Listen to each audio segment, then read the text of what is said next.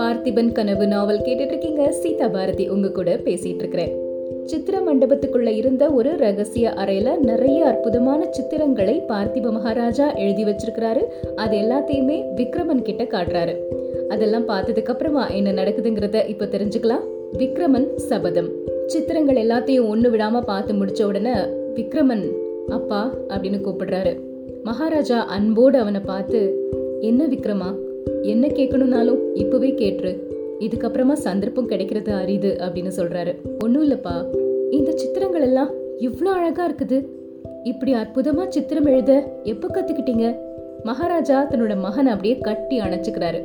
இந்த சித்திர திறமைய நீ ஒருத்தன் வியந்து பாராட்டியதே எனக்கு போதும். வேற யாருமே இதை பார்க்க தேவையே இல்லை. என் மனசுல இருந்த ஏக்கம் தீந்துருச்சு அப்படின்னு சொல்றாரு. விக்ரமன் திரும்ப கேக்குறாரு ஆனா அப்பா எதுக்காக உங்க வித்தைய இப்படி நீங்க ஒழிச்சு வச்சிருக்கணும்? இந்த ஆச்சரியமான சித்திரங்களை பத்தி நீங்க வெக்கப்பட வேண்டிய அவசியம் என்ன இருக்குது? எதுக்காக இப்படி திருட்டு மண்டபத்துல இதெல்லாம் பூட்டி வச்சிருக்கிறீங்க? எல்லாரும் பார்த்து சந்தோஷப்படலாம்ல அப்படின்னு ஆத்திரத்தோட கேக்குறாரு. ஒரு மாதிரி ஆதங்கமும் அவருடைய குரல்ல சேர்ந்திருக்குது. பார்த்திப மகாராஜா சொல்றாரு விக்ரமா இந்த உலகத்துல எவனுக்கு அதிகாரமும் சக்தியும் இருக்குதோ அவங்கிட்ட இருக்கக்கூடிய வித்தையத்தான் உலகம் ஒத்துக்கிட்டு பாராட்டும். காஞ்சில மகேந்திர சக்கரவர்த்தி இருந்தாரு. அவருக்கு சித்திரக்கார புலி அப்படின்னு பட்டம் கொடுத்தாங்க. இப்ப நரசிம்ம சக்கரவர்த்தி இருக்கிறாரு இல்லையா? அவருக்கும் எத்தனையோ பட்ட பெயர்கள் உண்டு. சித்திரக்கலையில் சிங்கம் கான வித்தையில் நாரதர் சிற்பத்தில் விஸ்வகர்மா அப்படியெல்லாம் உலகம் அவரை போற்றுது. காரணம் அவர்கிட்ட பெரிய சைன்யம் இருக்கிறதுனால தான். நம்ம கிட்ட எதுவுமே இல்லை. அப்படி இருக்கும்போது நம்ம திறமைய யாரும் மதிக்க போறதும் கிடையாது. இது மட்டும் இல்லாம இன்னொரு காரணமும் இருக்குது விக்ரமா. திறமையை காட்டுறதுக்காக மட்டும் நான் இதெல்லாம் எழுதி வைக்கல. என்னுடைய மனசுல பொங்கிட்டு இருக்கக்கூடிய ஆசைகளை தான் இப்படி சித்தரிச்சிருக்கிறேன். இந்த சித்திரங்களை இப்ப யாராவது பார்த்தாங்கன்னா சிரிக்க மாட்டாங்களா? வீணா ஆசைப்படுறான் அப்படின்னு என்னை பார்த்து இகழ மாட்டாங்களா? அதனால தான் இந்த மண்டபத்தை இப்படி இருள் சூழ்ந்ததா வச்சிருக்கிறேன். இந்த சித்திரத்துல இருக்கிற காட்சிகள் எப்போ உண்மை சம்பவங்களா மாறுதோ அப்போதான் மண்டபத்துல வெளிச்சம் வர செய்யணும். அப்போ எல்லா ஜனங்களும் வந்து பாக்குற மாதிரி மண்டபத்தை திறந்து விடணும். அந்த பாக்கியம் விக்ரமா என்னுடைய காலத்துல எனக்கு கிடைக்க போறதில்ல. உன்னுடைய காலத்திலேயாவது அது நிறைவேறணும் அப்படிங்கறது என் ஆசை. நாளை மறுநாள் நான் போருக்கு போறேன். யுத்த களத்திலிருந்து திரும்பி வருவேனா அப்படிங்கறது நிச்சயமே இல்ல. விக்ரமா போர்க்களத்துல இறந்து போறவங்க வீர சொர்க்கம் அடையிறாங்கன்னு சொல்வாங்க. ஆனா நான் வீர சொர்க்கம் போக மாட்டேன் திரும்பி இந்த சோழ நாட்டுக்கு தான் வருவேன். நான் இறந்ததுக்கு அப்புறமா காவிரி நதி பாயக்கூடிய இந்த சோழவள நாடுதான் எனக்கு சொர்க்கம். என்னுடைய ஆன்மா இந்த சோழ நாட்டு வயல்வெளிகள்லையும் கோயில் குளங்கள்லையும் நதிக்கரைகள்லையும் தென்னந்தோப்புகள்லையும் தான் உலாவிக்கிட்டு இருக்கோம். அப்போ பார்த்திபன் மகனால் சோழகுலம் பெருமை அடைந்தது அப்படின்னு மக்கள் பேசக்கூடிய வார்த்தைகள் என்னுடைய காதல விழுந்துச்சுன்னா அதை விட எனக்கு ஆனந்தம் தரக்கூடியது எதுவுமே கிடையாது. எனக்கு நீ செய்ய வேண்டிய ஈமக்கடன் இதுதான். செய்வியா விக்ரமா அப்படின்னு கேட்குறாரு பார்த்திபன். இளவரசன் விக்ரமன் செய்வேன் அப்பா சத்தியமா செய்வேன் அப்படின்னு தழுதழுத்த குரல்ல சொல்றாரு. மகாராஜா பொன்னனை பார்த்து பொன்னா எல்லாம் கேட்டுட்டு இருந்தேன் இல்லையா? இளவரசர் கிட்ட உண்மையான அன்போடு இருக்கிறவங்க ஒரு சிலராது அவருக்கு துணையா இருக்கணும். என் கூட நீ யுத்தத்துக்கு வர்றதை காட்டிலும் இளவரசருக்கு துணையா இருந்தேனா தான் அது எனக்கு திருப்தி கொடுக்கும். இருப்பியா? அப்படின்னு கேக்குறாரு. பொன்னன் விம்மலோட இருக்கிற மகாராஜா அப்படின்னு சொல்றாரு.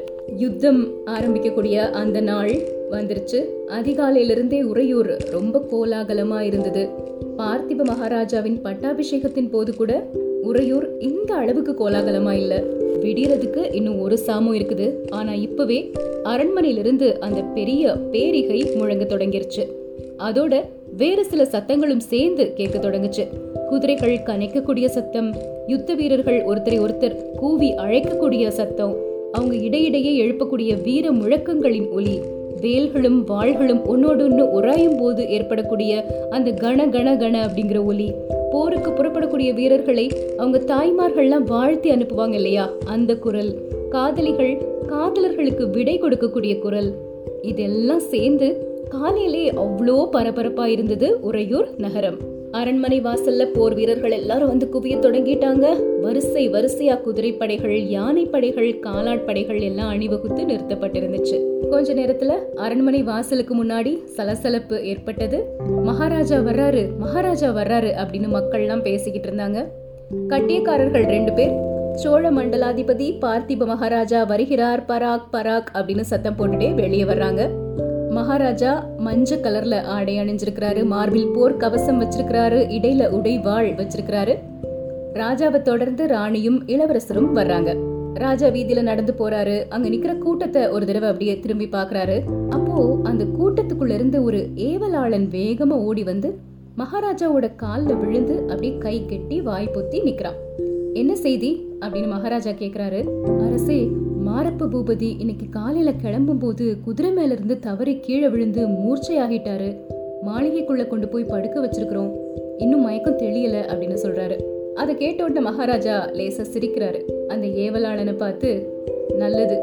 பூபதிக்கு மூர்ச்சை தெளிஞ்சதுக்கு அப்புறமா உடம்ப ஜாக்கிரதையா பாத்துக்கணுமான்னு சொன்னேன்னு சொல்லு அப்படின்னு சொல்லிட்டு போறாரு. அப்புறம் பக்கத்துல நின்ன விக்ரமனை அப்படியே வாரி எடுத்து மார்போட அணைச்சிக்கிட்டு மகனே நான் சொன்னதெல்லாம் ஞாபகம் இருக்குதா? மறக்க மாட்டேன் இல்லையா? அப்படின்னு கேட்குறாரு ஞாபகம் இருக்கப்பா. ஒரு நாளும் மறக்க மாட்டேன் அப்படிங்கிறாரு விக்ரமன். அப்புறம் மகாராஜா தன்னோட மகனோட கையை பிடிச்சு மனைவி அருள்மொழி கிட்ட கொடுத்து தேவி நீ தைரியமா இருக்கணும். சோழக்குல செல்வத்தையும் புகழையும் உன்கிட்ட ஒப்படைக்கிறேன். வீரபத்னியா இருந்து என்னுடைய கோரிக்கையை நீ நிறைவேற்றணும். முக மலர்ச்சியோட இப்ப எனக்கு விடை கொடு அப்படின்னு சொல்றாரு. அருள்மொழி கண்கள்ல நீர் பெருகுது நெஞ்செல்லாம் அடைக்குது. இறைவனோட அருளால உங்க விருப்பம் எல்லாம் நிறைவேறும். போயிட்டு வாங்க அப்படின்னு சொல்றாங்க. மகாராஜா போர் யானை மேல ஏறிக்கிறாரு. திரும்பவும் போர் முரசுகளும் தாரை தப்பட்டைகளும் ஒரே நேரத்துல காதே அப்படி கிழிஞ்சிடுற மாதிரி முழங்க ஆரம்பிச்சது. உடனே சோழ நாட்டு வீரர்களின் படைகள் அங்கிருந்து கிளம்பி போர்க்களத்தை நோக்கி போக ஆரம்பித்தன. பயங்கரமா யுத்தம் நடக்குது. புரட்டாசி மாசத்து பௌர்ணமி இரவில் அந்த வெள்ளாற்றங்கரை அவ்வளோ கோரமான காட்சியோடு இருந்தது. பகலெல்லாம் அந்த நதிக்கரையில பயங்கரமான யுத்தம் நடந்தது. யுத்தத்துல இறந்து போனவங்களுடைய ரத்தம் வெள்ளத்தோட கலந்ததுனால அன்னைக்கு ராத்திரி ஆற்றில் ரத்த வெள்ளம் ஓடுற மாதிரி தான் தோணுச்சு. ராத்திரி வானத்துல தோன்றிய நிலா அந்த நீர்ல பிரதிபலிக்குது. இரத்த வெள்ளம் ஓடக்கூடிய அந்த ஆற்று நீரில் பிரதிபலிக்கக்கூடிய நிலவும் இரத்த சிகப்பு நிறத்தில் இருக்கிற மாதிரி தான் தோணுச்சு. நதியின் மேற்கு கரையில கண்ணு கெட்டிய தூரம் வரைக்கும் போர் நடந்த ரணகளத்தின் கோரமான காட்சி தான் தெரிஞ்சுக்கிட்டே இருக்குது. இறந்து போன ஆயிரக்கணக்கான போர் வீரர்களின் உடல்கள் எல்லா இடத்துலயும் செதறி செதறி கிடக்குது. சில இடங்கள்ல அவை கும்பல் கும்பலா கிடக்குது. கை வேறு கால் வேறாக சிதை உண்டு கடந்த உடல்கள் நிறைய நிறைய. மனிதர்களை மாதிரி நிறைய குதிரைகளும் ஆங்காங்கே இறந்து விழுந்திருந்துச்சு. கொஞ்ச தூரத்துல பார்த்தா குன்றுகள் மாதிரி சில கருத்த உருவங்கள் விழுந்து கிடக்கின்றன. அதெல்லாம் என்னன்னு பாத்தீங்கன்னா போர் யானைகள். இந்த கோரமான ரணக்களத்துல ஒரு மனித உருவம் மெல்ல மெல்ல நடந்து போயிட்டே இருந்துச்சு.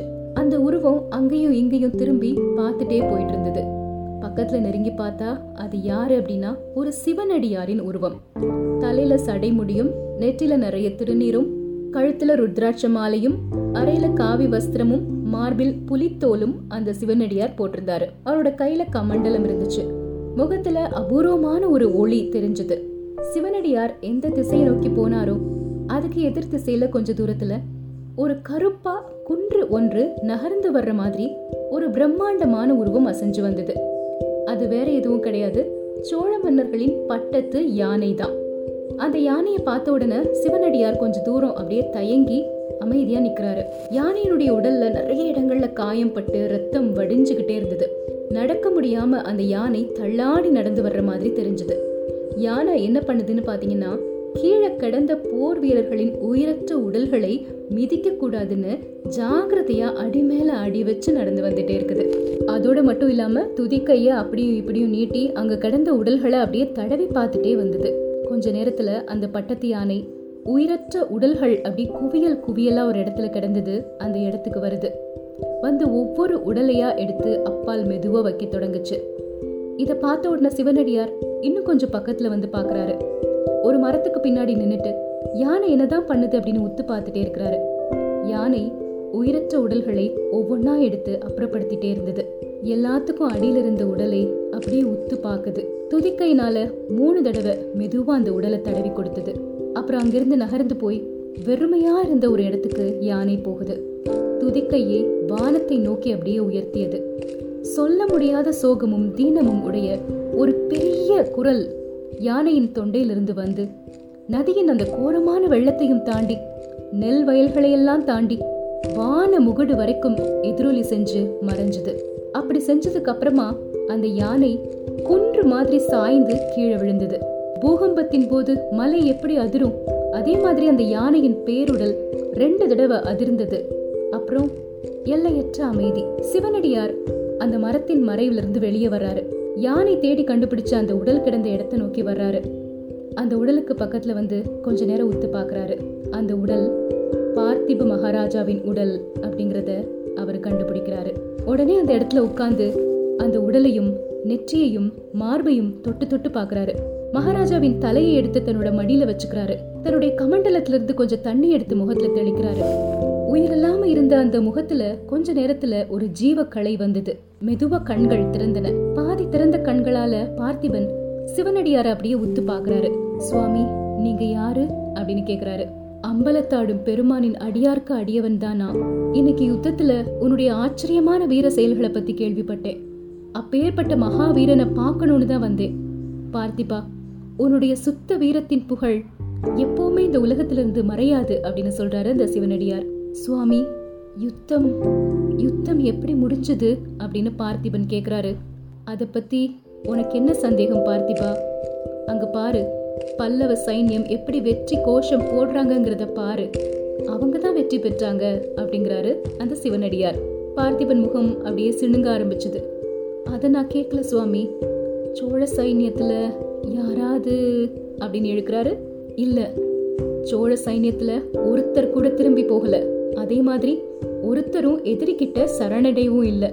அவ்வளவு பேரும் போர்க்களத்துல மடிந்து வீர சொர்க்கம் அடைந்தார்கள் அப்படிங்கிறாரு சிவனடியார். இப்போ பார்த்திபனின் கண்கள்ல மகிழ்ச்சி தெரிய ஆரம்பித்தது. ஆஹா சோழ நாட்டுக்கு நல்ல காலம் பிறந்துருச்சு. சுவாமி இவ்வளவு சந்தோஷமான செய்தியை சொன்னீங்களே. உங்களுக்கு என்ன கைமாறு செய்ய போறேன்? அப்படிங்கிறாரு பார்த்திபன். எனக்கு எந்த கைமாறும் வேண்டாம் பார்த்திபா. உன்ன மாதிரிப்பட்ட சுத்த வீரர்களுக்கு தொண்டு செய்யறது தான் நான் தர்மமா நினைக்கிறேன். உன் மனசுல ஏதாவது குறை இருந்துச்சுன்னா சொல்லு. பூர்த்தி ஆகாத ஆசை ஏதாவது இருந்ததுன்னா என்கிட்ட சொல்லு. நான் நிறைவேத்துறேன் அப்படிங்கிறாரு சிவனடியார். சுவாமி சோழ நாடு அதன் பெருமைகள் எல்லாத்தையும் இழந்து இப்படி இருக்குதே அப்படிங்கிறது தான் என்னுடைய குறை. சோழ நாடு முன்னாடி மாதிரி சுதந்திர நாடா இருக்கணும்.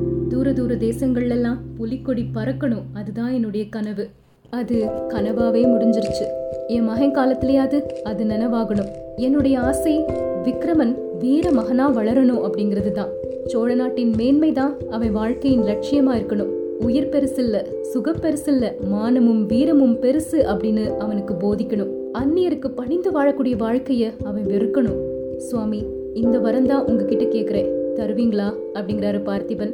சக்தி இல்லாத அந்த உடம்புல இவ்ளோ ஆவேசமா பேசக்கூடிய வலிமை அப்போ எப்படிதான் வந்துச்சோ தெரியல.